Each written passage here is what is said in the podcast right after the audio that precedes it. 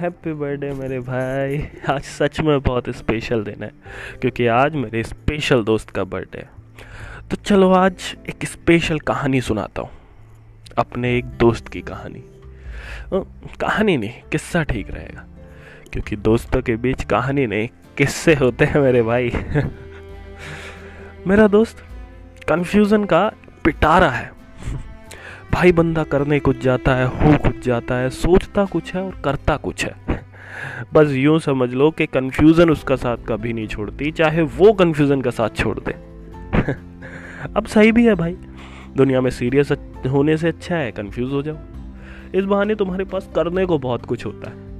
हाँ ठीक है, करने को नहीं तो सोचने को तो बहुत कुछ होता है।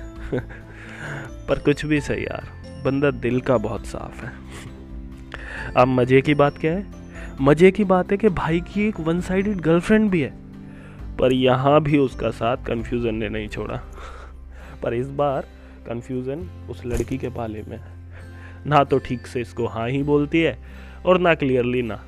बस भाई को लटकाया हुआ है ज़िंदगी और आशिकी के बीच। खैर, ये मेरा दोस्त, जिसके लिए हर चैप्टर में कन्फ्यूज़न है।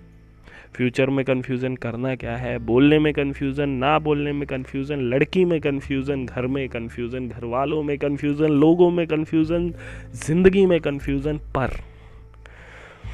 एक चीज़ है, जो बिना कन्फ्यूज़न के साथ है उसके।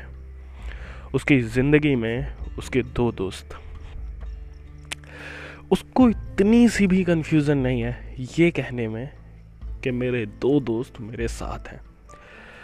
बिना किसी शर्त के, बिना किसी वजह के, बिना किसी लालच के। और उसकी यही बात मुझे उसके बहुत करीब ले जाती है। बहुत करीब। लव यू यार। लव यू मेरे दोस्त। बस तो लाइनों से एंड करूँगा। तेरे हर गम को अपना लेंगे, तू बोल तो सही। तेरी हर फ़िक्र को हवा बना देंगे। तू बोल तो सही। ये वादा है। ये दुनिया तेरे कदमों में रख कर तेरे हर लम्हे को एक कारवां बना देंगे। तू बोल तो सही। तू बोल तो सही। अगेन, हैप्पी बर्थडे मेरे दोस्त।